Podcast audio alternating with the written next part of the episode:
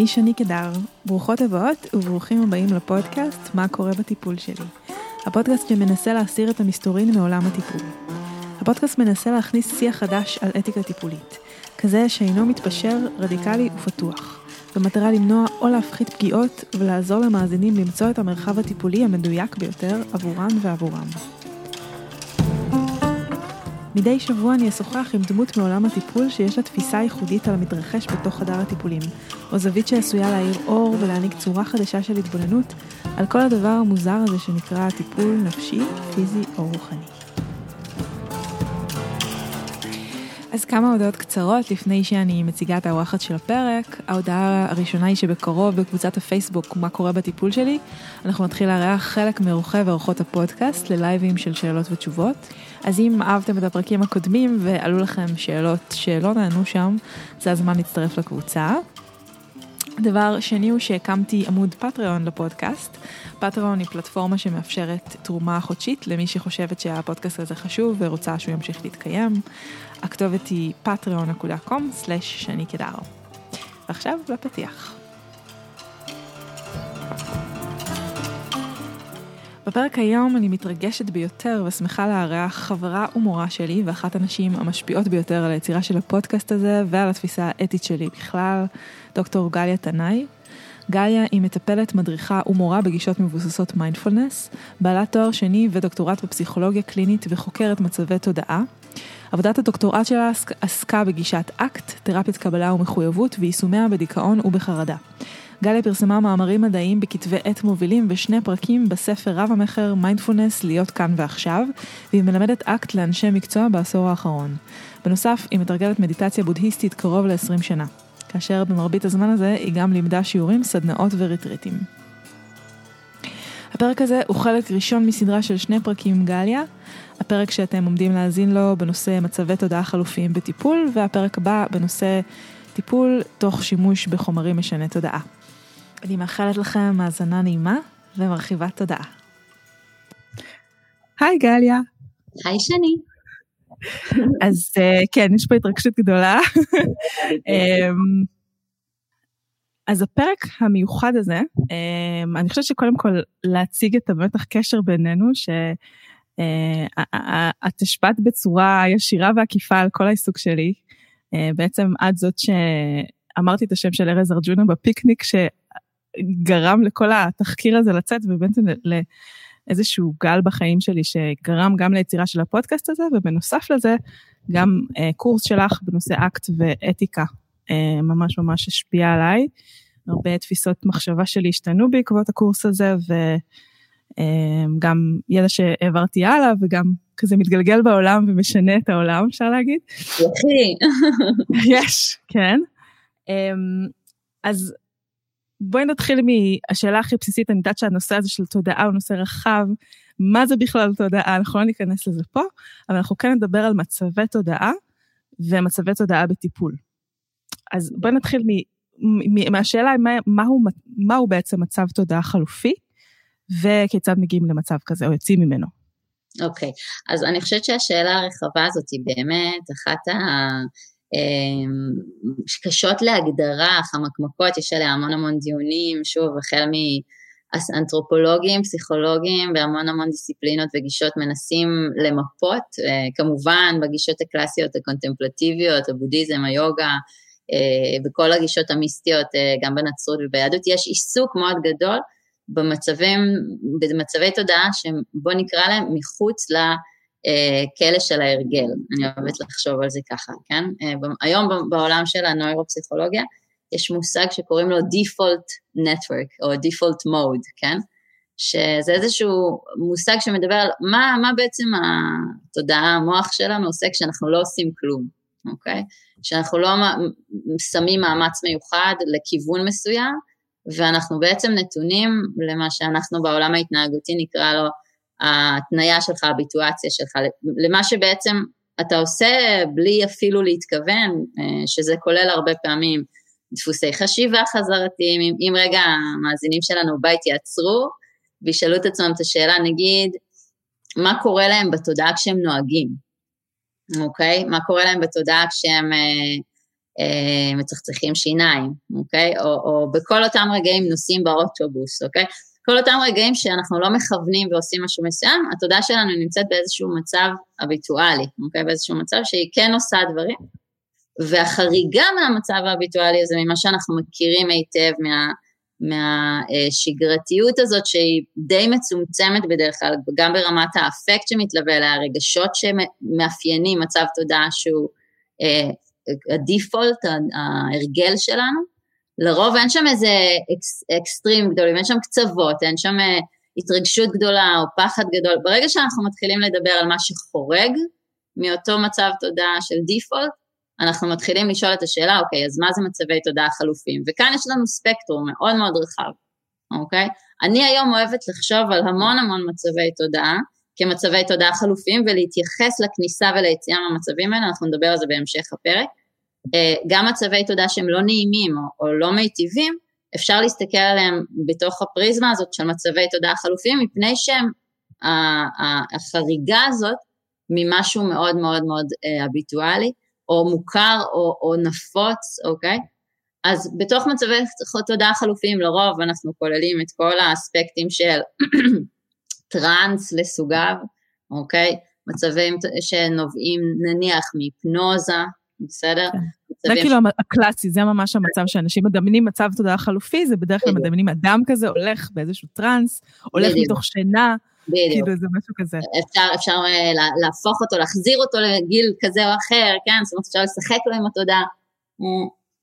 על זה נדבר הרבה בהמשך, על, על הקשר הזה בין מצבי תודעה חלופיים להשפעה ו- ולקשר, ואיך אפשר בתוך מצב תודעה חלופי להשפיע על אדם בצורה שיהיה הרבה יותר קשה, כשאנחנו מדברים על המצב תודעה הביטואלי שלו.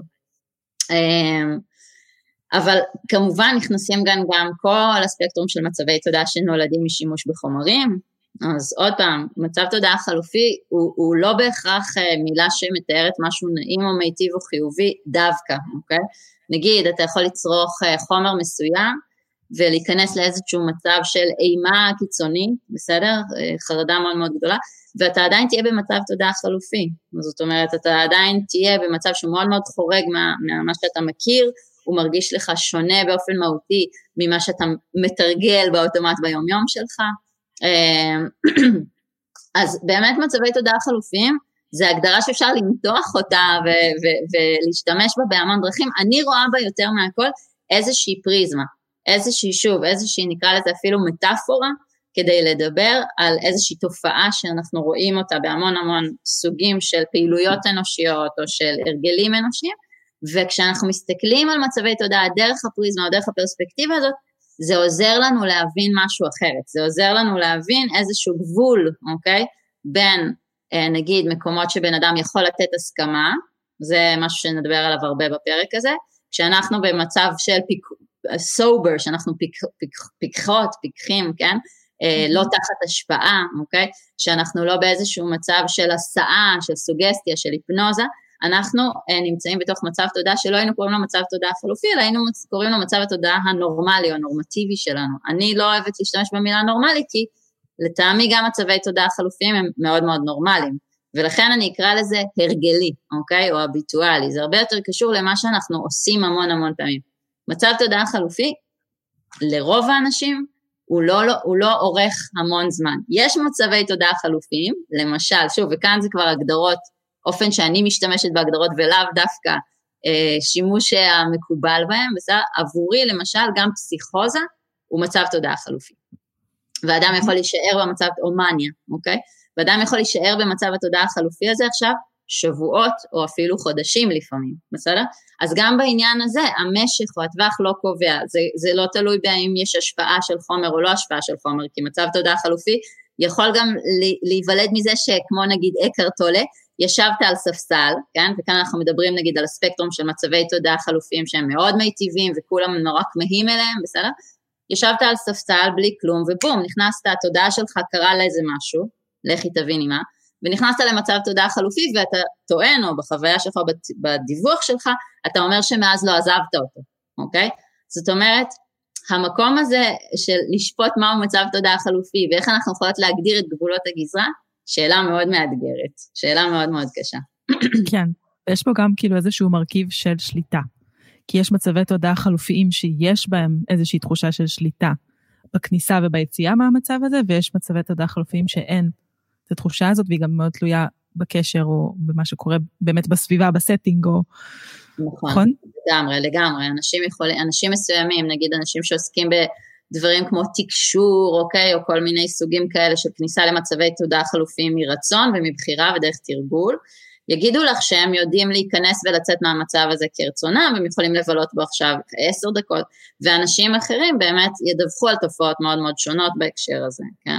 אה, בין אם זה נגיד כתוצאה ממדיטציה, משהו שאני כמורה למדיטציה רואה הרבה מאוד פעמים, שאנשים יכולים לעשות את אותו התרגול בדיוק, ואחד יגיע תוך שעות בודדות או ימים בודדים למצבי תודעה חלופיים ויחווה קשת מאוד רחבה של תופעות אה, מעניינות, מסקרנות, מפחידות, נעימות, לא חשוב, כן? והשני יישב וילך באותם מעגלים הביטואליים ויגיד לי, אה, משעמם לי, אני, טוב, נו, מה, מה קורה פה? והוא יכול להיות ככה ימים, שוב, ואפילו שבועות. זאת אומרת, מאוד קשה כאן למצוא חוקיות או מתכון, או להגיד, אם יש את זה, אז יש את זה. מה שאפשר להגיד בקווים כלליים זה שבמצבי תודעה חלופיים, בדרך כלל אפשר לסמן אותם על ידי מה אין בהם. אוקיי? ואין בהם את ה-to-do list שלנו, ואין בהם את התחושה הזאת של בא לי להסתכל בטלפון, ואין בהם את ה... שוב, את כל, הרגלי, את כל אותה הרגליות יומיומית שאנחנו מאוד מכירים, ברגע שזה נעדר, וכמובן, אם אנחנו למשל מאבדים תחושת זמן, מאבדים את מימד הזמן, מאבדים את נגיד האוריינטציה הגיאוגרפית שלנו, בסדר? אלה אינדיקציות מאוד ברורות שאנחנו נכנסנו למצב תודעה חלופי. בסדר? Okay. אוקיי. אם העברתי עכשיו שעה ואמרתי, וואו, יצאתי מהשעה הזאת ואיבדתי את עצמי לחלוטין בשעה הזאת, לא, לא הבנתי שעבר הזמן, באמת לא הרגשתי את הזמן, התיישבתי למדיטציה ואחרי דקה פתחתי את העיניים ועברה שעה, ככל הנראה שהייתי בשעה הזאת במצב תודעה חלופי. אותו דבר, אם אני מאבדת את האוריינטציה הגיאוגרפית שלי או את תחושת הזהות שלי באיזושהי רמה מאוד עמוקה, לרוב זו אינדיקציה מאוד ברורה שאת נמצאת במצב תודעה חלופי. כן? כן, וזה גם נכלל גם המצב הזה שנקרא flow, כשאנשים מנגנים והם נכנס, או, או יוצרים משהו והם נכנסים לתוך מצב תודעה כזה שהוא, לפעמים לא שמים לב אפילו שזה קורה, ומדברים גם על, על ההשפעה של זה על המוח וכמה שזה מרפא. נכון, שזה ממש השפעה, כן. בוודאי, אז זה, אז את יודעת, אלתור, וזה זה אותו נכון, זה אותו דבר נכון בריקוד, אוקיי? זה אה, מאוד מאוד רלוונטי לכל צורות היצירתיות והאומנות. העבודה עם מצבי תודעה חלופיים, רוב האומנים יתארו אה, חוויות של מצבי תודעה חלופיים שכרוכים ביצירה של האומנות שלהם, לא משנה כל כך איזה מדיה, באיזה מדיה הם עובדים. אה, זה נכון במיניות דרך אגב, זאת אומרת מיניות זה פעילות אנושית שמערבת באופן מהותי מצבי תודעה חלופיים, אורגזמה, אפשר לראות אותה מאוד בבירור כמצב תודעה חלופי, שבעצם אנחנו מאבדים שם בדיוק את הדבר הזה, את תחושת הזמן, את האוריינטציה, את המרחב, את המודעות העצמית, אוקיי? זאת אומרת, ובכלל, בתוך מיניות יש המון המון המון אה, מקומות שבהם אנחנו, אם אנחנו מיומנים במקום הזה של להיכנס למצבי תודעה חלופיים, זה מאוד אה, תומך וזה מעצים וזה בכלל מביא את המיניות שלנו למקום אחר לחלוטין, זאת אומרת, הדבר הזה כרוך בהמון המון המון צורות אנושיות של, של שוב, של עשייה, של הוויה, של קשר, הם נמצאים שם כל הזמן, למרות שבחברה שלנו, עוד פעם, וזה חלק ממה שנורא מצער ועצוב וטרגי, אה, יש מלחמה על התודעה, וזה דבר שאנחנו חייבים לשים לב אליו, כי בחברה שלנו אה, יש טאבו מאוד מאוד מאוד נרחב על מצבי תודעה חלופיים, יחד עם משיכה וכמיהה אינסופית לדבר הזה שהיא מאוד מאפיינת את האנושיות. אבל mm-hmm. המלחמה הזאת, זאת אומרת, האימה הקיומית הזאת של אנשים, את יודעת, אה, אחת החרדות הגדולות ביותר, אני הרי מטפלת, מדריכה, אני רואה המון ספקטרום נורא נורא רחב של סבל, כן? אחד החרדות הכי חוזרות ואופייניות זה שיחשבו שאני מוזר, אוקיי? שיחשבו שאני מוזר. כמה זה מפחיד בחברה שלנו, שיחשבו כן. שאני מוזר, כן? זה וזה... קיבל הגדרה, הגדרה ב-DSM של חרדה חברתית. זה ממש... אה, אז, אז, אז המקומות האלה שבהם באמת, שוב, אין לנו בחברה שלנו לא טקסים קבוצתיים שבהם נכנסים למצבי תודעה חלופיים כמעט בכלל, חוץ מאשר בהקשר הדתי. ושם עוד פעם, זה, זה מאוד צומצם ומאוד מנוהל על ידי גישות פטריארכליות, כן? אין לנו אה, התכנסויות אפילו לא במצבים של אבל, אוקיי? שבהם יש את הרשות הזאת שהייתה, חוץ מאשר בקהילות יותר מסורתיות שמשמרות כאלה סוג של, אה, תקס, כאלה סוג של טקסים. אין לנו, שוב, כמעט שום מרחב חוץ מאשר מסיבות, חתונות, דיסקוטקים, אוקיי? שזה המקומות היחידים שהם assigned בחברה שלנו למצבי תודעה חלופיים. ולכן אנחנו מאוד מאוד לא מיומנים לא בלזהות אותם, לא בלהיכנס אליהם, לא בלדבר עליהם, לא בלהחזיק אותם ביחד, לא בלפגוש אותם באחר, אוקיי? וכש, והמון מהמצבי תודעה האלה כשהם כן מופיעים, הם עוברים פתולוגיזציה ואז בעצם אנחנו רואים את הדבר הזה שלאט לאט המון המון ממצבי התודעה החלופיים באשר הם תועלו ונותבו לתוך המרחב הזה ש, שקוראים לו תרפיה או פסיכולוגיה או פסיכותרפיה, אוקיי? וכאן אנחנו באמת מתחילים לראות את, ה, את הקשר או את החיבור הזה בין שני החלקים. כן, אז אני אשמח אם תרחיבי על זה, וגם דרך באמת המושג הזה שאת לימדת אותי, סוגסטיה והסעה, או הסעה בעברית, אז אולי תסבירי מה זה, וגם דרך ה, באמת ההיסטוריה של הפסיכותרפיה והקשר שלה למושג הזה. אוקיי, אז בנקודה הזאת אנחנו נעשה הצטירה כזאת, ואני אה, ישתף את המאזינים שלנו כדי שבאמת נהיה על אותו, על אותו הדף. שכשאני באה לדבר על, על הנושא הזה אני מביאה איתי גם באמת חוויה מאוד אישית אה, מתוך פגיעה שאני אישית עברתי לפני כארבע שנים בטיפול, חמש, אה, שבעצם מאוד אופיינה ב, ב, הדינמיקה הזאת של, של השפעה והכנסה מכוונת למצב תודעה חלופי. אמ, הפגיעה הזאת בעצם מאוד אה, לימדה אותי לזהות ו- ו- וחידדה בצורה אדירה את הרגישות שלי לדינמיקה הזאת, מפני שכשהגעתי לחדר, לחדר הטיפולים בפעם הראשונה של, של אותו מטפל, הייתי כבר אישה עם דוקטורט, הייתי כבר בת 36, פמיניסטית, מודעת, אה, אחרי המון המון קורסים באתיקה, מטפלת בעצמי, ובעצם תוך 20 דקות של מפגש, מצאתי את עצמי אה, בעצם מוכנסת לתוך איזשהו, איזשהו אה, אינטראקציה עם אותו בן אדם, פיזית, אינטראקציה גופנית, שבה הוא לופת אותי אה, ו- ומחזיק אותי, ו- ככה עושה לי כל מיני דברים אה, אה, פיזית שהשאירו לי אחרי המפגש הזה אה, סימנים כחולים. ובסוף האינטראקציה הזאת, בסוף הפגישה בעצם, יצאתי מהחדר, ואני ממש, אני, אחד הדברים הזכורים לי ביותר זה שיצאתי ב, יצאתי בהלם, אוקיי? יצאתי בתחושה של הלם מצד אחד, הלם של פחד ו- ואיזושהי תחושה מאוד מאוד מבולבלת ודיסאוריינטציה מאוד מאוד גדולה, אפרופו לא היה לי מושג איפה אני, הייתי באזור בארץ שאני מכירה היטב, מקום שאימא שלי גרה לא רחוק, וניסיתי לנהוג באוטו ו- ולא ידעתי פיזית איפה אני, לא, לא הצלחתי להתמצא גיאוגרפית, כן? אז ההלם הזה היה מצד אחד היה בו אלמנט של פחד, אבל גם היה בו משהו נורא מבטיח, כן? היה בהלם הזה איזשהו משהו שבגלל שאני בן אדם שמאוד נמשך ומסקרן לגבי השפעה של אנשים על מצבי תודעה, לא האמנתי, כמו הופתעתי ו- וגם שמחתי בצורה מעוותת, שאדם יכול להשפיע על התודעה שלי עד כדי כך, אוקיי? שמישהו באמצעות ש- דברים שאני לא מבינה, יכול לגרום לי להיכנס לאיזשהו מצב תודעה שהוא כל כך כל כך חריג ושונה ממה שאני חווה ביום יום שלי. והדינמיקה וה, הזאת בעצם גרמה לזה שלמרות כל מה שאני יודעת וכל מה שלמדתי וכל מה שהלב והשכל אמר לי, ב, אני, אני הלכתי שוב, אוקיי? ואני המשכתי לפגוש את האדם הזה ולקבל את הרעיונות שלו, הפרשנויות שלו, התפיסות שלו, אותי, אוקיי? המשכתי לחשוף את עצמי לאותה הסעה, לאותה, לאותה השפעה היפנוטית שהוא השפיע עליי כבר בפגישה הראשונה, ובתוך הדבר הזה המצב הלך והידרדר ואני הלכתי ונפגעתי יותר ויותר, ולקח לי המון זמן בעצם אחרי שיצאתי מהדבר הזה, זה לקח נגיד תשעה חודשים עד שהצלחתי להתפכח ויצאתי מה, מהקשר הזה בשן ועין, לקח לי המון זמן בעצם לזהות ולהבין שכבר בפגישה הראשונה, תוך עשרים דקות, האדם הזה עשה לי משהו שהוא היה, אני לא התכוננתי אליו, אני בכלל לא ידעתי שלא לא חשבתי בצורה הזאת, לא יכולתי להכין את עצמי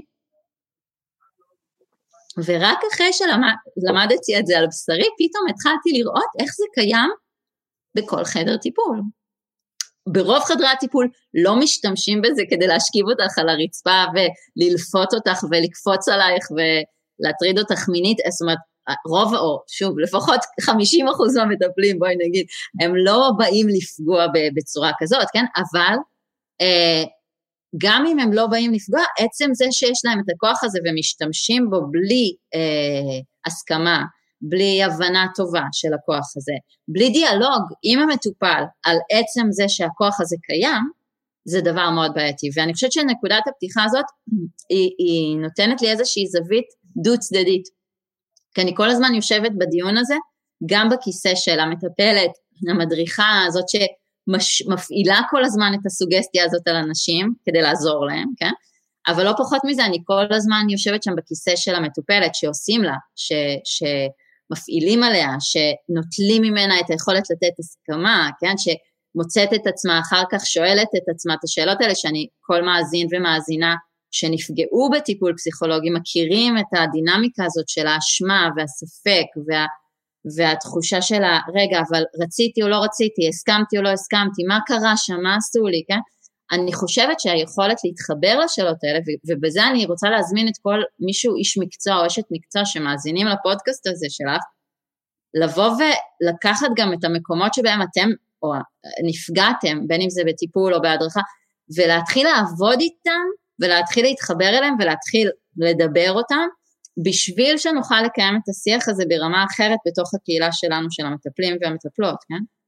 אה, אז כשאנחנו מדברות על סוגסטיה בטיפול, בעצם אנחנו מדברות על איזושהי אה, השפעה, אוקיי? איזושהי יכולת השפעה שנובעת מתוך יחסי הכוחות, שקיימים בצורה אינהרנטית כשבן אדם דופק בדלת של בן אדם אחר ואומר לו, אני צריך שתעזור לי, אני צריך שתטפל בי, אני צריך שאתה תהיה המטפל, אני צריך שאת תהיי הפסיכולוגית שלי, אוקיי? עצם החוזה הזה, עצם הבקשה הזאת, שמה את שני הצדדים בעמדה מאוד מאוד מסוימת, ונותנת לצד אחד, והוא הצד המטפל, כוח מאוד חזק, שנקרא בעברית הסעה, אוקיי? שקשור בעצם ליכולת שלנו לגרום לאדם שמולנו להרגיש, לחשוב, להזדהות, אה, לפעול בכל מיני צורות דרך האופן שאנחנו משפיעים ומשפיעות עליו, אוקיי? זה יכול להגיע שוב בקצה שלו להשתלת זיכרונות או הפוך לשלילת אה, תוקף מזיכרונות שכן קרו, אנחנו נדבר על זה עוד מעט בהקשר של הפסיכואנליזה, כן? אה, זה יכול להגיע ליצירה שוב של כל מיני חוויות רגשיות כמו למשל התאהבות מאוד מאוד גדולה במטפל או במטפלת שנוצרת על ידי שימוש בסוגסטיה של המטפל או המטפלת כי הרי שוב תזכרו אתם אנחנו לא מכירים את המטפלים שלנו כשאנחנו מתאהבים בהם אנחנו מתאהבים במה שהם מציגים לנו בשעה הזאת בחדר להכיר בן אדם זה, זה קצת שונה מאשר לפגוש אותו לשעה ולשלם לו על זה, כן? בלבול מאוד נפוץ בקרב אה, המטפלים והמטופלים כאחד, כן? אז בעצם כל אותן צורות של, של אה, יצירת אה, אימפקט, יצירת השפעה על האדם בתוך חדר הטיפול, הן כרוכות בלי, בלי הפרדה בסוגסטיה, בעצם בעובדה ש... הכוח שלנו, וזה הכוח הזה יכול להיות מחוזק דרך אגב בהמון צורות ויש לזה המון מחקר, על ידי למשל זה שאני תולה תעודות בחדר שלי, אוקיי? ואני קוראת לעצמי דוקטור, נגיד בפגיעה האישית שלי הדבר הזה שיחק תפקיד משמעותי כי הבן אדם שפגע, לי, שפגע בי היה אה, טען שהוא, שיש לו דוקטורט, הוא היה מאוד מקובל, הוא פרסם כל מיני מאמרים וככה והוא בעצם חיזק את יכולת הסוגסטיה שלו על ידי זה שהוא יצר את הדמות הזאת, הדמות הסמכותית, הדמות היודעת, הדמות המקצועית, הדבר הזה הוא תורם מאוד מאוד לסוגסטיה, להשפעה הזאת, שלמשל, רואים אותה בכל מיני מחקרים, למשל על רופאים, שעצם זה שלמישהו יש תעודה של רופא בחדר והוא נותן את אותו טיפול, עשוי לשנות לחלוטין את התגובה לטיפול. אוקיי? זאת אומרת, הסוגסטיה משפיעה עלינו אפילו ברמה גופנית. חשוב להבין את זה. אוקיי? ואחד המהויות שלה זה שהיא בעצם... אה, אני, אני רק אעיר פה שמתוך המחקר שאני עושה ברשת ואני מסתכלת הרבה על מטפלים ואיך מטפלים מפרסמים ואיך הם מטפלים מפרסמים את השירותים שלהם. בישראל במיוחד כשאין שום חוק פסיכותרפיה, למעשה מספיק שאני אגיד שאני מטפלת, כדי שהסוגסטיה הזאת תופעל. כאילו אין פה אפילו שום צורך להוכיח, להראות שום דבר בקשר לזה, מספיק שיהיה לי אפילו את הלוק, או אפילו אני אכתוב על עצמי את זה בפייסבוק שלי, וזהו, כאילו כבר נוצר הקשר הטיפולי הזה עם האדם שבא לבקש ממני עזרה, והכוח הזה כבר, כבר מושפע, מתחיל לפעול. ולכן אני רוצה להדגיש מאוד מאוד מאוד, שהאדם שבעצם מאפשר במובן מסוים את הסוגסטיה, זה הבן אדם שמבקש את העזרה. אוקיי? וככל שהבקשה שלו יותר כנה והוא יותר באמת יכול להיעזר, במובן מסוים, הוא, הוא, הוא, הוא, הוא, הוא ייתן לנו יותר כוח סוגסטיבי עליו. ואני חושבת שזה דבר מאוד מאוד מאוד חשוב להבין, שגם אם אנחנו לא רוצים או לא עשינו או לא התכוונו, כן? וככל שהפגיעה, דרך אגב, יותר חמורה, ככה, יותר, יותר יש לשים לב לזה, כי כשאנחנו מדברים על נפגעים ונפגעות, למשל, של טראומה מורכבת, הדבר הזה מגיע לשיאים שקשה מאוד להפריז בעוצמתם, אוקיי? בעצם, אה, כמו שאת אומרת, ברגע שמישהו אומר לך, את המטפלת שלי, ברגע שמישהו מבקש ממך לשבת בחיים שלו במקום הזה, הוא מעניק לך כוח סוגסטיבי עליו, הוא שם את הדעה שלך באיזשהו מקום, במקום שהוא יותר גדול, חשוב או גדול משלו, הוא נותן לרגשות שלך או למבט שלך עליו או לחיבה שלך כלפיו, הוא נותן לה מקום בחיים שלו, מאוד שונה מאשר לכל אדם אחר שהוא יוצר איתו קשר. והדבר הזה, אם אנחנו לא שמים אליו לב, עכשיו שוב, יש כאן ספקטרום מאוד רחב בין להשתמש בכוונה בטכניות, בטכניקות היפנוטיות כדי לעשות דברים כאלה ואחרים, תוך ידיעה שאתה עושה שימוש בטכניקות האלה, אוקיי? ועד אנשים שכמו שאת אומרת, בתום לב, הם למדו איזה קורס לטיפול, לא יודעת, לרייקי, לככה, לככה, לככה. הם מפרסמים באמת בתום לב, מגיעים אליהם אנשים שזקוקים באמת לטיפול עמוק ובאים אחרי פגיעות קשות, קוראים להם בשם הזה המטפלת או המטפל שלי, ונוצר שם הכוח הסוגסטיבי הזה, ומי שיושב בכיסא של המטפל אפילו לא באמת מבין או יודע שיש לו עכשיו אחריות וכוח אחר לחלוטין בקשר הזה, אוקיי? כי הוא לאו דווקא עבר קורס אתיקה, כי הוא, שוב, כמו שאת אומרת, הוא לא בא מאיזה הכשרה עכשיו של שנים, ושוב, הדבר העצוב, וכאן אני רוצה להתחבר למה ששאלת אותי על ההיסטוריה, זה שבתור מי שעברה הכשרה מאוד מיינסטרימית, אה, אני בישראל, כן, של תואר שני בפסיכולוגיה קלינית, במגמה רגילה, אה, של אחרי זה הרבה מפגש עם המערכות של, את יודעת, בריאות הנפש המיינסטרימית לחלוטין, אני לא הרגשתי שההשכלה הזאת וההבנה הזאת והכלים האלה להתמודד עם המתח הזה, אני לא הרגשתי שבהכשרה הפורמלית המיינסטרימית הם ניתנו בשום רמה. אני לא הרגשתי שהדיון הזה התקיים, ואפילו להפך. זאת אומרת, בהרבה מובנים, הגישות הסמכותניות שהן הרווחות היום בעולם הטיפול, הגישות שבהן הרעיון הוא שהמטפל יודע יותר מהמטופל, וזה בסדר, והוא גם לא אמור לשתף אותו במה שהוא יודע, אוקיי? זאת אומרת, אין אפילו דרישה שזה יונגש למטופל והמטופל יסכים על, ה, על, ה, בעיה, על ההמשגה, על, על התוכנית הטיפולית, הדבר הזה לא קיים. זאת אומרת, הגישות האלה בתוך, בתוכן כבר אה, יש את הזרע הזה שאומר, לך יש את הכוח הסוגסטיבי, ואתה יכול להשתמש בו בגדול לפי ראות עיניך, כי לך יש את הידע, ואתה אמור להחליט בלי הסכמה של הסובייקט שנמצא מולך והוא בכיסא המטופל שלך, אוקיי? והדבר הזה יושב על קרקע מאוד... אה, מאוד בעייתית של בעצם הראשית של הפסיכואנליזה, אוקיי? ובכלל, אני, אני לא אכנס כאן, אבל כמובן המודל הרפואי, הפסיכיאטריה הביולוגית של קרפלין, שם זה מגיע לשיאים אחרים, כי שם זה כבר באמת אה, כל מיני רעיונות שבעקבותיהם כרתו לאנשים את, הקורטוסקול... את החיבור בין שתי אונות המוח וכולי, אה, בכל ההתערבויות הפסיכיאטריות הישנות והעתיקות האלה. אה, אבל אנחנו כן רואים את אותם, את אותם שורשים מאוד מאוד בעייתיים, בעיקר בחשיבה, מה שקוראים לו היום בישראל הדינמית או הפסיכואנליטית, אוקיי? שבעצם התחילה בדיוק מהמקום הזה, שהאדם שיושב בכיסא של הפרשן, הוא מפעיל כוח מאוד גדול על המטופל כדי שהמטופל יגיע לאיזשהו מצב של אסוציאציות חופשיות, או יחלוק עם המטפל באופן מאוד רחב, ונכניס אותו לתוך איזושהי מערכת יחסים שהוא בא ארבע פעמים בשבוע, אה,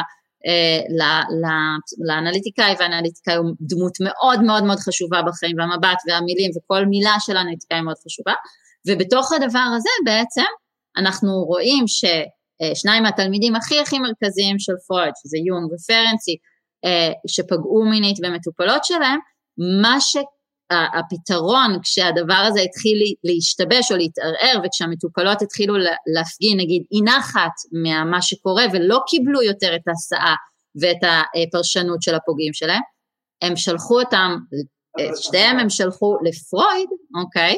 אה, כדי שפרויד יעצים את ההשפעה הסוגסטיבית, יפרש עוד יותר בצורה מתוחכמת את המשאלות הלא מודעות שלהם וכולי, ויעשה בעצם אה, more of the same, כדי לאפשר לדבר הזה אה, להישאר מוחבא, להישאר מוכחש, אה, כדי שלא יהיה, הנרטיב של הנפגעות לא יופיע, אוקיי? ולכן אני חושבת שכשאנחנו מדברים על סוגסטיה בטיפול, אנחנו חייבים לראות, ובמיוחד אם אנחנו עוסקים בגישות דינמיות, אנחנו חייבים ללכת אחורה וללמוד את ההיסטוריה הזאת, ולהבין איך מושגים מסוימים שעד היום רווחים מאוד מאוד בשיח הטיפולי, גם אנשים שאין להם שום קשר לפסיכואנליזה משתמשים בדברים האלה, כן? הזדהות השלכתית, אתה משליך עליי, כן? כל מיני דברים שהם נובעים בדיוק מהעניין הזה, שהמון שנים לא היה הכרח לקיים דיאלוג. היה מספיק להשתמש בכוח הסוגסטיבי של המטפל ולהגיד למטופל במקרים טובים, ואפילו לא להגיד למטופל אלא רק לפעול בכל מיני דרכים שאמורות להשפיע עליו, לפי ההמשגה הסודית שאתה מחזיק בראש שלך, אוקיי? וזה היה נחשב לפעילות טיפולית, אוקיי? הדבר הזה, התשתית הזאת, היא מאוד מאוד מאוד נוכחת, ואני חושבת שברגע שאנחנו מתחילים לפרום אותה ולראות אותה, המון המון דברים מתחילים ליפול לנו כמו הפאזל מתחיל, התמונה מתחילה להסתדר. כן, וזה די מדהים כשאת חושבת על זה, כשאת חושבת על פסיכואנליזה, ומה זה דורש מהאדם שבא לקבל פסיכואנליזה, זה דורש ממנו לבוא ארבע פעמים בשבוע, ולהקדיש את, הז... באמת, להיות כמו בחדר ניתוח אה, נפשי, רגשי, תודעתי. ורק בגלל שאדם, ועוד בראשיתה הפסיכואנליזה הייתה לחלוטין ניסויית, אפילו לא היה לזה את הקרדיט שיש לזה היום. ורק בזכות, בעצם הסוגסטיה הזאת היא בעצם הייתה הדבר היחיד שאפשר את כל היחסים האלה. לגמרי. זה, זה רק כדי להגיד על הכוח של, ה, של, ה, של הדבר הזה, כאילו כמה הוא באמת חזק, כמה הוא משפיע גם על האנשים, כמו שאת אומרת על עצמך, ומידע על עצמך. אה, אני, אני אישה משכילה, אני אדם שלא קל להשפיע עליו כל כך, כאילו אני יודעת, אני לא, לא עשו אותי באצבע כזה, נגיד את זה בשפת, בשפה העממית. כאילו אני, לא עובדים עליי בקלות, אני לא בן אדם שנתון להשפעה בקלות, אבל הנה, זה קורה לכל אחד. ממש לכל ברגע, אחד. ברגע שאת מתיישבת בכיסא המטופלת, עוד פעם, ברגע שאני התיישבתי מול האדם הזה, אפילו בשיחת הטלפון כבר, שהתקשרתי לבקש עזרה מהאדם הזה, ברגע שאני, ברגע שאני מוצאת את עצמי בכיסא המטופלת, וזה מאוד חשוב לזכור את זה, לא משנה איך אני מחוץ לכיסא הזה, בתוך הכיסא הזה, הפגיעות שלי היא אחרת לחלוטין, והחלקים שלי שיכולים לשמור עליי הם אחרים לחלוטין, בגלל, מעצם זה שזה החוזה שאני שמתי עם הבן אדם הזה וזה הכוח שאני נותנת לו עליי, אוקיי? אה, מעצם זה אני הופכת להיות פגיעה.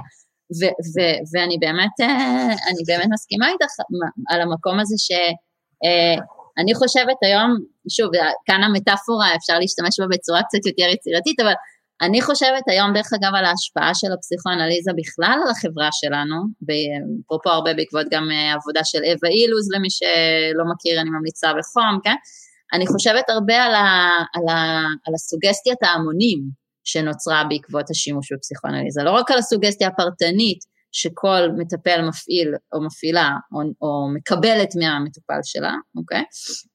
אלא גם על הסוגסטיה החברתית, הסוגסטיה התרבותית שעברנו תחת ידיה של הפסיכואנליזה, שבעצם יצרה המון המון המון אה, אה, כלי פרשנות או בלבול, אולי הדבר הכי גרוע והכי בעייתי בעיניי שהגישה והסוגסטיה הפסיכואנליטית יוצרת, זה בלבול מהותי של אנשים, בלבול קיומי, בין פרשנות לבין אה, אובזרבציה, איך אומרים אובזרבציה בעברית? אה, התבוננות, אוקיי? או איזושהי... הבחנה.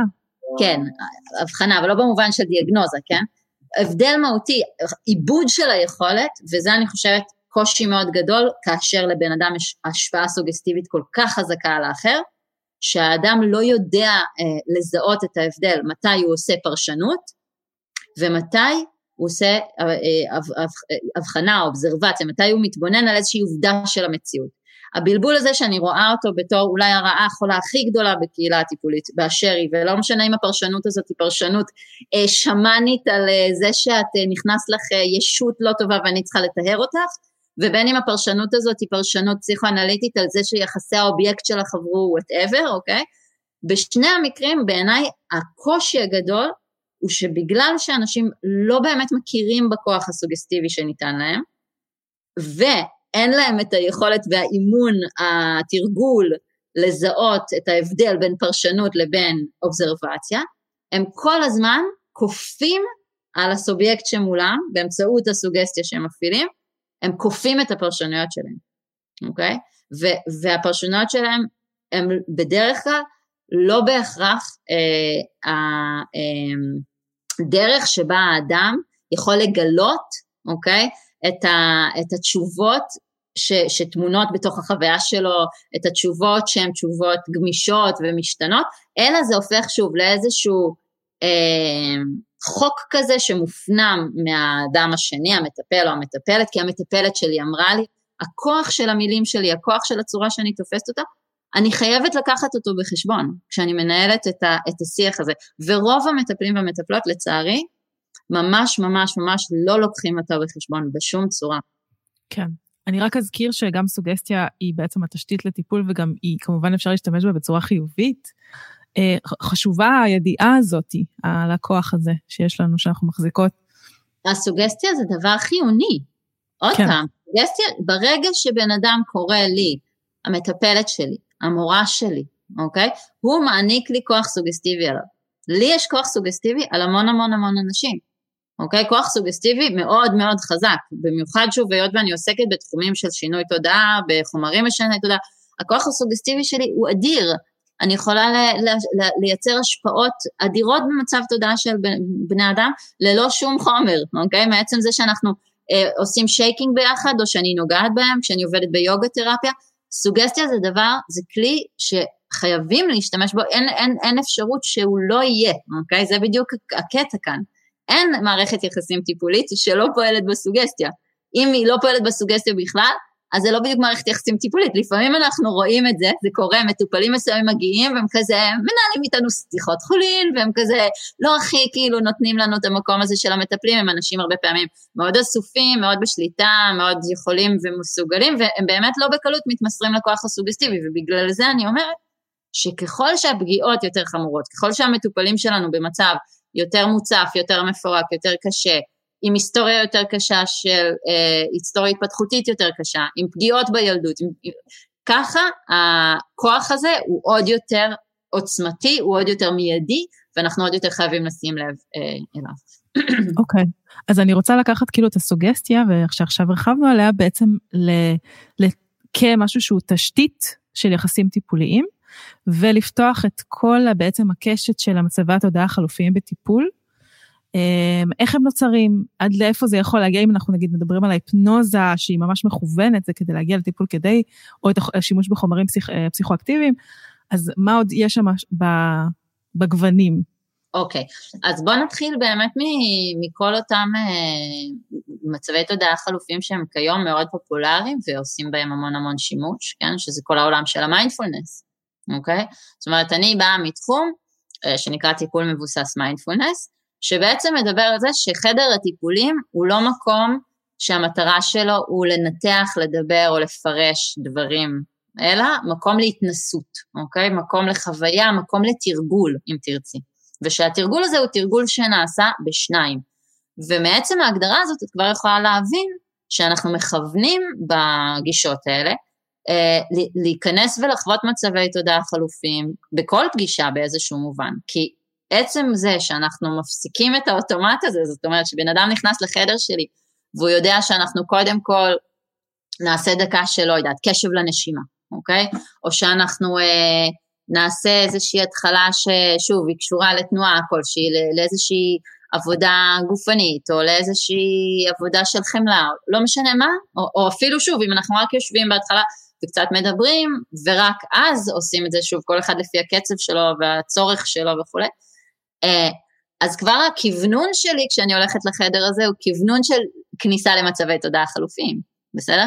אני יודעת שבחדר הזה אני לא, כמו שהרבה נגיד קורה בצורות של סבל שבהם החזרתיות היא מאוד מאוד מאוד קשה, למשל דיכאון, אובססיביות, אוקיי? כל הצורות של הסבל שבהם אם אנחנו לא מכוונים למצב אחר, מה שנראה בתוך השעה זה חזרתיות על אותם הרגלים של הסבל.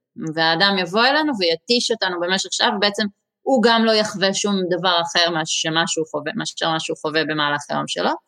וגם אני כמטפלת לא יוכל לתת לרוב אה, מענה שהוא בתוך אותו אה, לופ או בתוך אותו, וזה באמת נורא מתסכל מטפלים ומייאש אותם וככה מתיש אותם, כן? בעולמות שאני באה אליהם, באה מתוכם, החדר הוא מקום שבו אנחנו מכוונים כל הזמן להתנסויות שמרחיבות את המנעד של מצבי התודעה.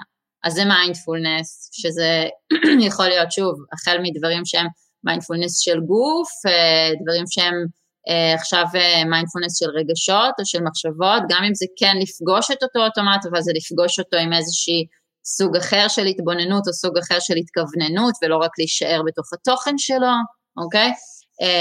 מצבי תודעה חלופיים שהם שוב מיועדים לטיפוח של יכולות מסוימות, למשל, כמו חמלה, או כמו איזון מנטלי, או כמו רוגע, אוקיי? זאת אומרת, אנחנו יכולים לכוון לכל מיני סוגים אה, של חוויות.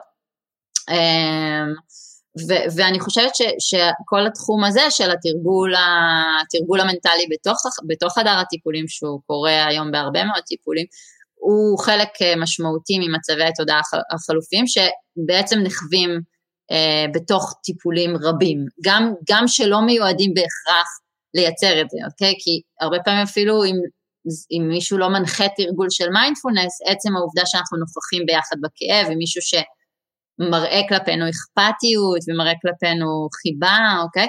כבר מאפשר לנו אולי איזו חוויה אחרת או מרחב, מרווח אחר של חוויה בתוך החדר. כן, אחר כך באמת אנחנו מגיעים לאזורים שהם יותר אה, דרמטיים, כמו שאמרת קודם, כן? שזה האזורים האלה של ההיפנוזה, אה, אזורים של אה, באמת, אה, החל מהיפנוזה אה, שהיא קלה, שנגיד דברים שמשתמשים בהם בעולמות האלה של ה-NLP, אוקיי? היפנוזה שהיא קשורה לחזרתיות על מילים, לכל מיני עבודה עם שוב אה, אה, מיל, אה, חלקים מילוליים שלנו. ודרך צורות של היפנוזה הרבה יותר נרחבות. שוב, היום יש אנשים שמאפנטים אותם והם עושים ניתוח תחת השפעה היפנוטית, כן? חשוב להבין שה, שהדבר הזה הוא מאוד מאוד אמיתי, כן? אני מאוד, מאוד התקשיתי להבין את זה עד שחוויתי את זה בעצמי, והחוויה שלי האישית בהקשר הזה, היא ממש אה, כל פעם מחזירה אותי ומפקסת אותי להבין עד כמה אנחנו יכולים להיכנס למצב היפנוטי, עד כמה במצב ההיפנוטי הזה השיפוט שלנו, הבחירות שלנו, החוויה שלנו תהיה שונה ממה שהיא במצב הרגיל שלנו, אוקיי? אמ, אבל זה באמת, כמו שאת אמרת, זה, זה הרבה פעמים אנשים שמכוונים ו- ויש להם באמת אה, אה, עניין בהיפנוזה ומתרגלים ומתאמנים איך להפעיל את ההסעה ההיפנוטית, כן? שוב, כן. גם, גם בצורה מאוד מאוד חיובית, יש טיפולים מסוימים שכשהם נתקעים אה, ב-OCD, בטראומות וכולי, חלקים של היפנוזה יכולים להיות מאוד משמעותיים ו- ומיטיבים. היפנוזה בפני עצמה, שוב, זה לא דבר שלילי, השאלה היחידה זה איך משתמשים בכוח המאוד חזק הזה. כן, ופה אני גם, פתאום כשאת מדברת, אני חושבת גם על משהו שדיברנו בשיחה המקדימה להקלטה, שבעצם יש כמו, כמו איזה פיצול מסוים, כי מצד אחד אנחנו לומדים כמטפלים שיטות וכלים שיעזרו לנו להשתמש במצבי תודעה חלופיים, בין אם הם, אה, שוב, אם הם, ב, כמו שקראת להם, יותר דרמטיים והפחות דרמטיים, אמ, בשביל לעזור לאדם, אה, שהוא באמת זקוק לפעמים לשינוי במצב, הוא צריך את המצב תודעה החלופי הזאת, ועם זאת, יש כמו איזה בליינד ספוט מטורף, או, או, או, או, או ממש חלק חסר לחלוטין, לכל המצבי התודעה הדיסוציאטיביים אה, שנובעים מטראומה, שלפעמים, כמו שאמרת לי בטלפון, לפעמים מטופלים יכולים להיות חודשים ושנים בדיסוציאציה בתוך חדר הטיפולים, והמטפל או מטפלת לא ידעו, או לא יבינו בכלל שזה מה שקורה. ממש. אז אולי תגידי כמה מילים על זה, על, על, על הקשר בין... אוקיי, מעולה. אז כאן באמת, שוב, תראי, זה, אני חושבת כאן אני, המשגה שלי היא קצת יותר שנויה במחלוקת, נראה לי, או, לפחות יותר אישית, כן? כי לרוב כשאנחנו מדברים שוב על פסיכוזה, על מאניה, על דיסוציאציה, לרוב לא יקראו להם דווקא מצבי תודעה חלופיים, כן? כי לרוב, שוב, כשהשימוש במושג הזה, הוא נובע הרבה מהעיסוק הזה באמת בסמים, בפסיכדליה, בחומרים פסיכואקטיביים, במדיטציה, והרבה פעמים את המצבים הבמרכאות פתולוגיים, לאו דווקא מקטלגים ככה. אני, כן. בגלל סוג ההסתכלות שלי, ששוב, אני הרבה יותר אה, אה, מתעסקת בפנומנולוגיה, ומעניין אותי הספקטרום של החוויה, שוב, הפתולוגיזציה מבחינתי היא לא כלי אה, מיטיב או יעיל להסתכל על הסבל האנושי. אז אני כן, אני כן אתייחס אליהם דרך אותה פריזמה, רק תגידי כמה מילים מה זה דיסוציאציה, למי שמאזינה או אוקיי. מאזין. אז, אז, זה באמת נושא מאוד מאוד מאוד חשוב בעיניי, אה, אולי אחד הנושאים החשובים, אה, וכמו שאמרת, פחות מדי מדוברים ופחות מדי מוכרים אה, בהכשרות של אנשים שבכלל עוסקים בכל סוגי הטיפול הנפשי, הפיזי באשר הוא. דיסוציאציה הוא מצב שבו בשל עומס יתר, נקרא לזה ככה, על הנפש או על התודעה, אה, חלקים מהחוויה מתפצלים ונמחקים ויוצאים בעצם מטווח החוויה המודעת והנוכחת, יוצאים מטווח הזיכרון, אוקיי? אה, במקרים היותר קיצוניים, ובעצם האדם נכנס למצב של נתק, שבו הוא לא מרגיש ולא חווה בדרגות מסוימות. בקצה הדיסוציאטיבי, זאת אומרת במקרים הקשים ביותר של הדיסוציאציה שאנחנו רואים אותם או במה שנקרא DID, Dissociative Identity Disorder, או באפיזודות דיסוציאטיביות קטועות של כמה שעות או של כמה ימים, אנחנו יכולים לראות אנשים שלמשל אה, אה, יוצאים מהעבודה, אוקיי? בן אדם שיוצא מהעבודה ומוצא את עצמו אחרי שש שעות בבאר שבע, והוא לא יודע איך הוא הגיע לשם. ונמחקו לו עכשיו שבע שעות מהחיים, הוא לא יודע מה קרה, אוקיי? זה אינדיקציה מאוד מאוד ברורה למצב דיסוציאטיבי, שוב, אם שוללים כל אפקט נוירולוגי אחר, בסדר? לרוב כשאנחנו רואים את המופעים האלה, אנחנו מבינים שמדובר בדיסוציאציה על רקע טראומטי, בסדר? ו- ושוב, כאן אני מדברת על הקצה הכי קיצוני של הדיסוציאציה.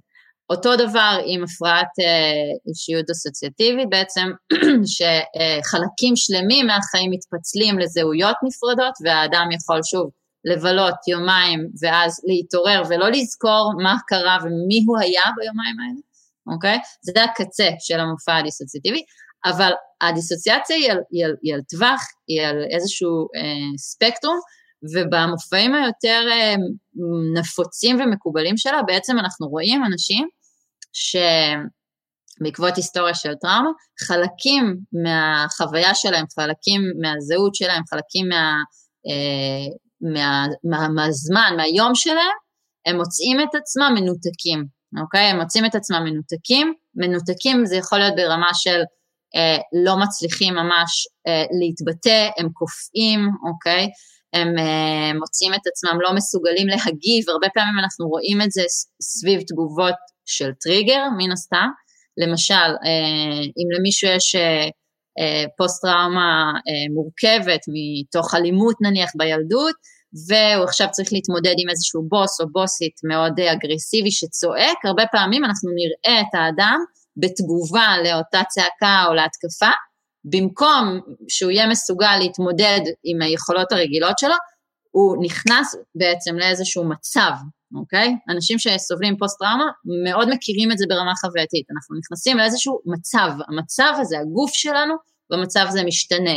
התודעה שלנו משתנית, יכולת החיבור שלנו לכאן ועכשיו, הרוב, רוב הפעמים היא נעלמת, באמת קשה לנו לשפוט, השיפוט שלנו מתעוות, אנחנו לא שומעים לפעמים. אפשר הרבה פעמים, נגיד, משהו שאנחנו עושות הרבה פעמים בעבודה עם נפגעות, זה grounding וקרקוע על ידי זה שאנחנו הרבה פעמים חוזרות על השם שלהם, אוקיי? זאת אומרת, נגיד, אם אני נכנסת למצב כזה, אז, אז גליה, גליה, גליה, כן, עד שאני חוזרת ונזכרת שאני פה ואני במקום בטוח, כי הדיסוציאציה היא בעצם ממש איזושהי חטיפה, איזשהו abduction כזה למר, למרחב הטראומטי, שהוא לא עבר אינטגרציה, זה שדיסוציאציה קיימת, זה מאוד מאוד חשוב לי להגיד, זה לא איזושהי גזירת גורל וזהו, את תהיי ככה עד סוף חייך. אוקיי?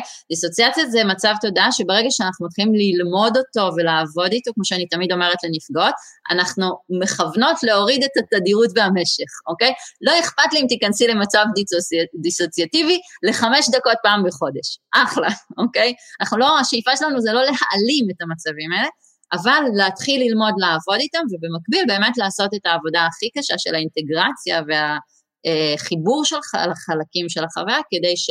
התוכן הטראומטי לא ישלח אותי יותר לתוך הנתק הזה ולתוך הכפייה הזאת ולתוך המצב הכל כך אה, מכאיב ונורא הזה.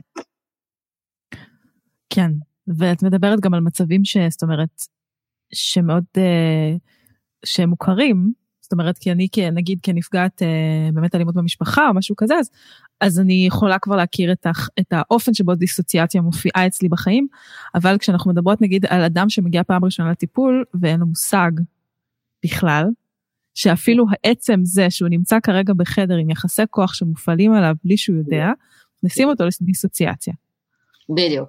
וכאן אנחנו רואים באמת את אחת הטרגדיות הגדולות ביותר אה, של עולם הטיפול, כי כמו שאת אומרת, הרבה פעמים אנשים מגיעים אה, לחדרי טיפול כאלה ואחרים, וההתנהגות שלהם מתפרשת בצורות כאלה ואחרות, בעוד שמה שקורה להם בפועל זה שהם פשוט יושבים שם והם נכנסים למצב דיסוציאטיבי, כן? ו, וזה אחד הדברים שאנחנו רואים, אני רואה שוב ושוב ושוב בתור מדריכה, שוב, אני כיום אה, עובדת הרבה עם גישות שהן גישות מערכתיות ושבאות מעבודה סוציאלית, ובעצם כל העולם הזה של הסתכלות מערכתית על פגיעה וכולי, ושם השיח הזה הוא מאוד מאוד מאוד נוכח והוא מאוד ברור, כל מי שעובדת בשיקום, כל מי שמדריכה ועובדת עם אה, נשים, בין אם זה שורדות וזנות וככה, ו... זאת אומרת, השיח הזה היום אין עליו, הוא קונצנזוס מוחלט, וברגע שאת הולכת לעולם הפסיכולוגיה והפסיכותרפיה, או ברגע שאת הולכת לעולם הפסיכותרפיה האלטרנטיבית, שם בכלל על היוסטור, כאן, את מאבדת את הדבר הזה לחלוטין. שוב, עכשיו, מבחינתי, גם מטפלים מיינסטרימים, פסיכולוגים קליניים שעובדים בגישות אה, פסיכואנליטיות, הרבה פעמים הם יהיו מבחינתי שווי ערך לאנשים שהם אלטרנטיביים, כי השיח הבסיסי הזה של הערכה נכונה של טראומה ודיסוציאציה במקרה מסוים, היכולת לשאול, היכולת לחקור סביב סוגיות של דיסוציאציה, עוד פעם, היכולת להשתמש בסוגסטיה הטיפולית שלך כדי לקרקע ולעשות grounding ולהחזיר את הדיאלוג ולהחזיר את ה agency לבן אדם שמולך כדי שהוא יוכל להגיד, שוב, הורדת העמימות, המון המון דברים שאת דיברת עליהם כבר כאן בפרקים אחרים, שהם במקרים, בכל המקרים הם חשובים, אבל במקרים כמו שאת אומרת של נפגעים ונפגעות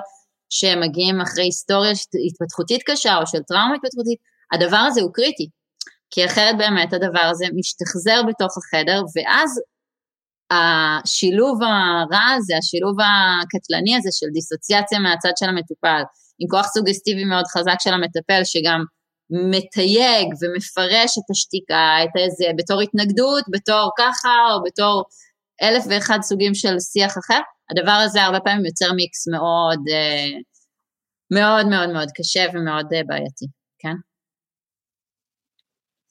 אוקיי, okay. אז מה את חושבת, אה, בהתחשב בכל המידע הככה פותח עיניים הזה, זאת אומרת, זו ממש פריזמה מאוד מאוד לא נפוצה, אפשר להגיד, להסתכל על טיפול.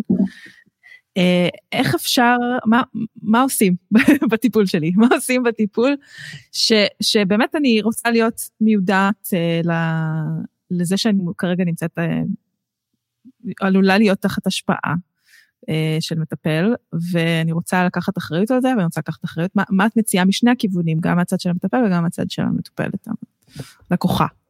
אוקיי, okay, אז נתחיל דווקא מהצד של הלקוחה, אוקיי? Okay? כי אני חושבת שמשם יבוא השינוי, אוקיי? Okay? אני באמת רואה את זה ובאמת מאמינה בזה, שברגע שקצת אה, נפתח את השיח הזה וניתן לאנשים את הכלים הנכונים, הם בעצמם יבחרו ברגליים, ואנחנו רואים את זה היום נגיד כבר בעולם הזה של אה, חלופות אשפוז, זה הדבר שהכי מעורר בי תקווה בעולם, כי אנחנו ממש רואים את זה שכש...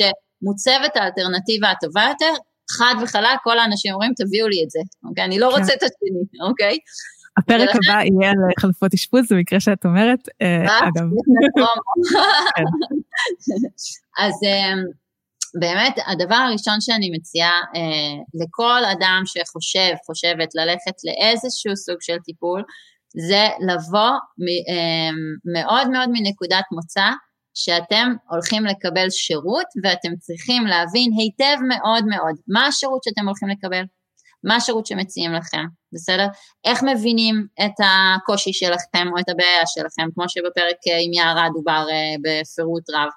מה בעצם האדם שמולכם מציע לכם בתור איזשהו תוואי דרך לכאב או לקושי שאתם מציגים, אוקיי? זאת אומרת, כל השיח הזה שלצערי היום ברוב חדרי הטיפול לא מתקיים בצורה ישירה וברורה, היה יכול למנוע בעיניי המון המון המון מהצהרות האלה. כי אם אה, מטפלים ומטפלות היו נדרשים לענות על השאלה הזאת בצורה מאוד ברורה ומאוד בהירה כבר אה, בהתחלת הדרך, וגם אם התשובה שלהם זה אני לא יודע, בסדר? בסדר גמור, לגיטימי, בסדר גמור, אבל המטופל שלכם צריך לבחור את זה, אוקיי? וזה אני חושבת המסר הכי גדול למטופלים. תבררו היטב, אל, תק, אל תצאו מנקודת הנחה שאם לבן אדם מולכם כתוב על העמוד אה, אה, פייסבוק, או כתוב על ה... לא יודעת, הדלת של החדר שלו, פסיכולוג או פסיכותרפיסט, או, או מטפל באנרגטי, אל תצאו מנקודת הנחה שאתם מבינים מה הוא עושה, ואל תצאו מנקודת הנחה שאתם מסכימים שהוא יעשה לכם את מה שהוא הולך לעשות לכם. תבררו את הדבר הזה לפני כן. תבררו על הגישה שלו, תקראו עליה קצת, תבקשו ממנו לקרוא, לקרוא קצת, אוקיי? תחשבו על, על זה שאתם הולכים להפקיד בידיים של מישהו כוח אדיר מימדים על החיים שלכם. וזה דבר טוב ונפלא להפקיד את הכוח הזה, כי זה יכול לייצר טרנספורמציה ושינוי מקסים ונפלא בחיים, לתת כוח כזה למישהו. אבל אתם רוצים להבין היטב למי אתם נותנים את הכוח הזה ולשם מה, אוקיי? זאת אומרת, אם אתם הולכים למישהו שקורא לעצמו פסיכולוג דינמי, אז תקראו ותבינו מה זה אומר דינמי, ותשאלו אותו באיזה גישות דינמיות הוא עובד, ומה הוא מציע למצב של whatever, חרדה כמו שאתם סובלים ממנו, ומה האפשרויות האחרות שהוא מכיר, ואם הוא חושב שהן יותר טובות ממה שהוא מציע, כמו בכל שירות אחר שאתם הולכים לקבל. זאת אומרת, זה מצחיק, כי כשבן אדם הולך לעשות ניתוח לייזר בעיניים, או רפואה אסתטית, או לא משנה מה, הוא יתקשר לשישה מכונים, וישווה מחירים, ויעשה ככה, ויעשה ככה. וכאן, בגלל הכוח של הסוגסטיה, וזה מה שאני רוצה להגיד ללקוחות יותר מהכל, אל תשפטו את הבן אדם שאתם הולכים אליו, לפי אם הרגשתם שזה הדבר הנכון אחרי הפגישה הראשונה. אל תשפטו לפי זה. אני הרגשתי שזה הדבר הכי נכון שיש בעולם ושמצאתי את הבן אדם שהכי מבין אותי ושהכי ייתן לי את המענה הכי נכון והכי פראי והכי חסר גבולות.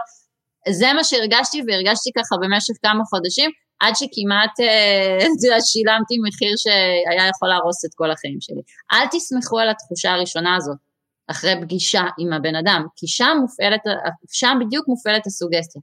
תשתמשו בראש שלכם, תשתמשו mm. בשכל שלכם, תשתמשו בחוש הביקורתי שלכם, כבר לפני שאתם פוגשים את הבן אדם, תקראו, תחשבו, תשאלו, תתייעצו, ואחרי זה אני מציעה את הדבר הבא, שזה במידה ואתם כן בחרתם ללכת לאותו טיפול, וזה כן אה, קורה וזה כן עובד, אני מציעה שאתם כל הזמן תשאלו את עצמכם את השאלה לגבי התוצאות האמיתיות בחיים שלכם.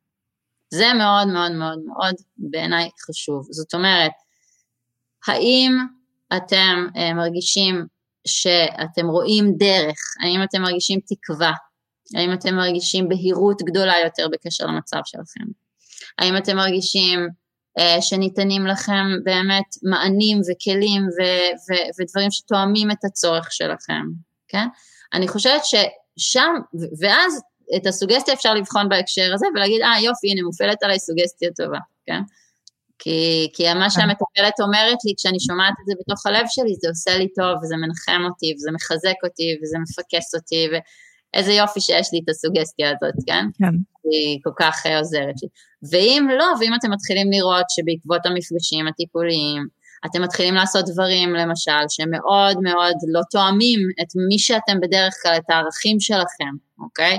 אם אתם מתחילים לראות שאתם מתנהגים בצורות שהן מאוד מאוד אה, אה, יוצרות אה, מצוקה וקושי בתוך עצמכם, ושזה לא על רקע של משהו שאתם מרגישים שהרבה זמן רציתם לעשות, כמו למשל לצאת מיחסים מתעללים או לשנות, לשים גבולות, הרבה פעמים טיפול כן יוצר קונפליקט בינינו לבין הסביבה שלנו, וזה דבר חיובי מאוד, כי זה מעצים את היכולת שלנו לשים גבולות וכולי, אבל כשאתם מסתכלים בתוך עצמכם על התהליך הזה, אם אתם מרגישים שאתם נמשכים לתוך משהו שהוא מבלבל אתכם, אם עולות לכם סימני, אם עולים לכם סימני שאלה של מי בכלל הצורך הזה פה, שלי או של המטפל, מי, מי, מי חשב את זה, מי אמר את זה, איך עשיתי, למה זה קרה לי, שם תשימו המון המון המון המון המון סימני שאלה. לגבי המטפלים, שם אני מצטערת, אבל אני, שם אני פחות אופטימית, אני מצטערת, אבל אני חושבת שרוב המטפלים אה, והמטפלות, איך אני אגיד את זה בעדינות, מאוד מתקשים לוותר על הכוח האבסולוטי שניתן לפרשנות שלהם, ומאוד מתקשים לצאת מהאינדוקטרינציה והסוציאליזציה שעשו להם במשך תהליך ההכשרה שלהם. ולכן אני תמיד אומרת בצחוק שאידיאלית אני, אני חושבת שהכי נכון ללמד אחיות לעשות אקט, ולא אנשי, אנשים שבאים מהתחום של פסיכותרפיה. כי אני באמת חושבת ששם יש הרבה הרבה הרבה unlearning לעשות, שקשור לגישות סמכותניות מול גישות דיאלוגיות, זה לא הנושא של הפרק הזה, אבל אני חושבת שעבור המון אנשים שבאים מהעולם של הטיפול, לעשות את הסוויץ' הזה, לעשות את השיפט הזה, אז אם את שואלת אותי מה אני ממליצה להם, אני ממליצה להם ללכת ללמוד גישות מערכתיות משפחתיות, אני ממליצה להם ללכת ללמוד אה, אנתרופולוגיה וסוציולוגיה של הפסיכולוגיה וחשיבה ביקורתית על פסיכולוגיה, אני ממליצה להם ללכת ללמוד דיאלוג פתוח, אני ממליצה להם ללכת ללמוד גישות פמיניסטיות ולקרוא ביקורת פמיניסטית של הפסיכולוגיה. אני מציעה להם... ולהאזין לפודקאסט הזה. או להאזין לכל הפרקים של הפודקאסט של שני. יש יותר עבודה, אוקיי? כי זה באמת לא בן אדם שבא עכשיו לבקש עזרה ויכול לשפוט את התהליך הפרטי שלו, זה איזשהו שינוי פריזמה וכניסה לעולם אחר, שוב, יש, יש עולמות תוכן שלמים היום בעולם, בשדה הטיפולי, שהם מקסימים ונפלאים ויש המון מה ללמוד מהם, הקהילות של ה-DBT קודם כל, שוב, כל התחומים האלה של עבודה סוציאלית פמיניסטית, כל עולם הטיפול המערכתי-משפחתי שכל כולו סוג כזה של שיח, קהילת האקט, כאילו, יש קהילות נהדרות וטובות בהקשר הזה, אבל אני לא חושבת שהן הרוב, לצערי. ואולי זה, זה מצחיק, אבל uh, אני חושבת, האם אם מטפלים ישתמשו בקול הניתוחי, פרשני שלהם, לדבר יותר על תופעות חברתיות, שזה משהו שמטפלים לא עושים ונמנעים בכל מחיר מלדבר על יחסי כוח בחברה ועל סוגיות כאלה, שאומרים את הכל לקליניקה. אז אולי משהו טיפה היה מתאזן פה. אה, אפילו בתוך הקליניקה, אפרופו סוגסטיה חיובית, כן. נגיד שימוש חיובי בסוגסטיה שאנחנו עושים שוב ושוב ושוב, וזה מה שאני המון מלמדת ומדריכה לגביו, שימוש חיובי בסוגסטיה למשל, זה עבודה מול קולות מופנמים של, של שנאה עצמית או של ביקורת עצמית וכולי, ובין אם זה נגיד במשקל, בזהות מינית, באלף ואחד סוגים של יכולות וכולי, ועבודה על הפיכה של המנגנונים החברתיים הדכאניים, אוקיי? ללא שקופים, בעצם ההכנסה שלהם לשיח בתוך הקליניקה, ו- ו- והעזרה הזאת של לשנות לאדם את המשיכה הזאת להגיד לעצמו את אותם דברים איומים ונוראים שמחברתים אותנו להגיד, כן, אני שמנה, אני מכוערת, אני לא מספיק וואטאבר, אה, כן? ולהשתמש בסוגסטיה שלי כדי לעשות את ההפרדה הזאת ולעזור לה להתמקם אחרת מול המסרים האלה שכל הזמן מפציצים אותנו כן. בכל מקום, כן? אז שוב, גם כאן יש שימוש בסוגסטיה, וגם כאן יש שימוש בהסעה הטיפולית שלי, כמובן, חייב להיות, אבל כדי לעשות את, את התהליך ההפוך, לייצר איזושהי הבחנה, ו, ושוב, התבוננות מערכתית על הכוחות האלה שמעצבים את הסבל שלי. אוקיי, okay. אוקיי. Okay. גליה, אני חושבת שנעצור כאן ונמשיך בפרק הבא אה, לשיחה על טיפול תחת חומרים משני תודעה, ששם בעצם הסוגסטיה, אה, כל, בעצם כל ה... אה, אמ, שם זה כבר לא סוגסטיה, שם זה כבר הרבה מעבר. זה מתחיל אבל גם מסוגסטיה. לגמרי, לגמרי. לגמרי. אז ממש ממש תודה לך על, על השיחה הזאת ועל השיתוף שלך ועל כל העבודה שאת עושה, פשוט אה, כוח טבע בעיניי בעולם הטיפול. אמ, אז אנחנו נסיים פה ונתראה בפרק הבא. מעולה, תודה רבה.